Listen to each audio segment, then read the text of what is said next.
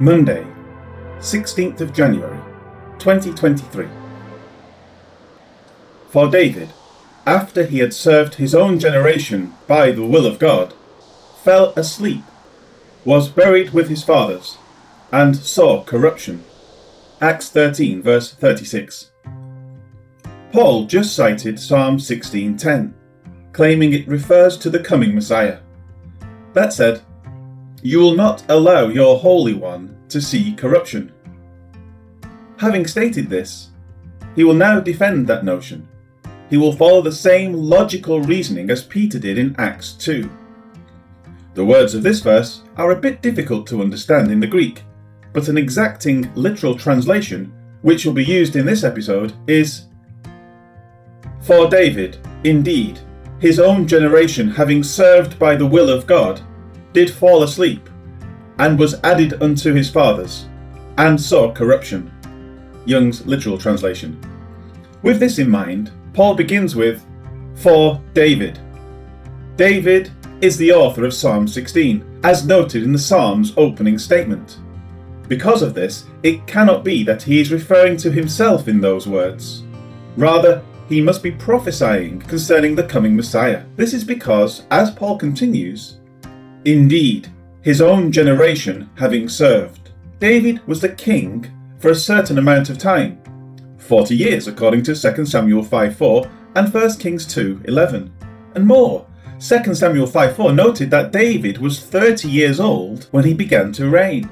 Hence, he lived to be 70 years old. Of the time frame of his kingship, Paul says that it was by the will of God.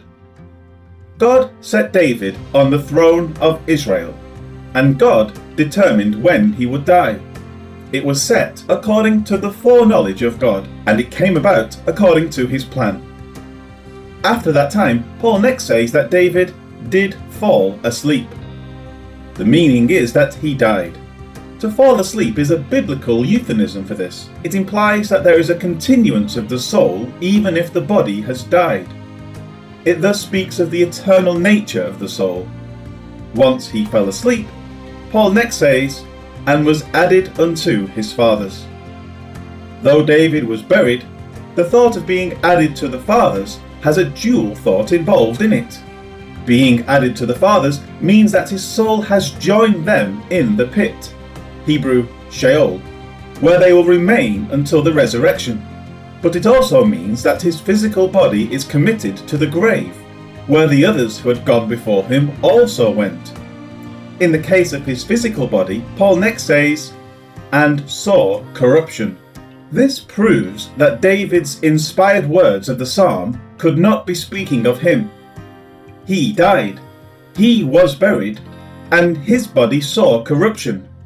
There was no resurrection involved in the process. When the resurrection takes place, it will not be in the body he had, because that has returned to the earth. As such, David's words must refer to someone else, specifically the Messiah. That will be seen in the next verse.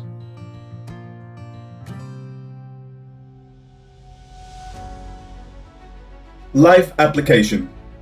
For the Christian, there is always the hope of the rapture. But that hope has gone unfulfilled for 2,000 years. Those who are alive at that blessed moment will be changed from their earthly bodies to spiritual bodies.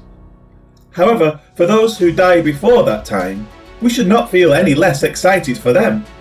They have shed this earthly body of corruption. Their souls have been separated from the pains, trials, sorrows, and troubles of this life, and they are in the capable hands of their Lord, awaiting the moment when the call is made for them to rise and be granted their eternal spiritual body. Though we may suffer the pain of separation, we should not mourn as the world mourns. In Christ, there is the absolute, certain hope that they will be raised. And so, let us rejoice, even in our sorrows. The redeemed of the Lord shall rise. Nothing can stop that from happening. And so let us thank God for what He has done in the giving of Jesus.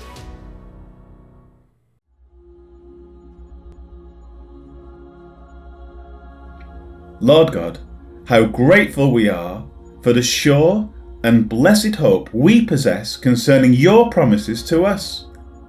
We have eternal life because of Jesus.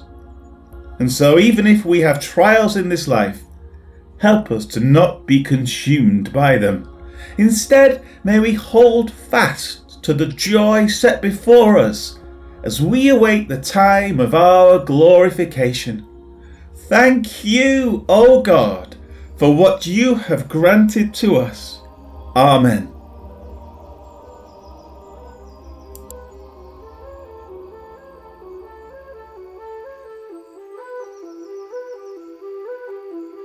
David did God's way during his lifetime.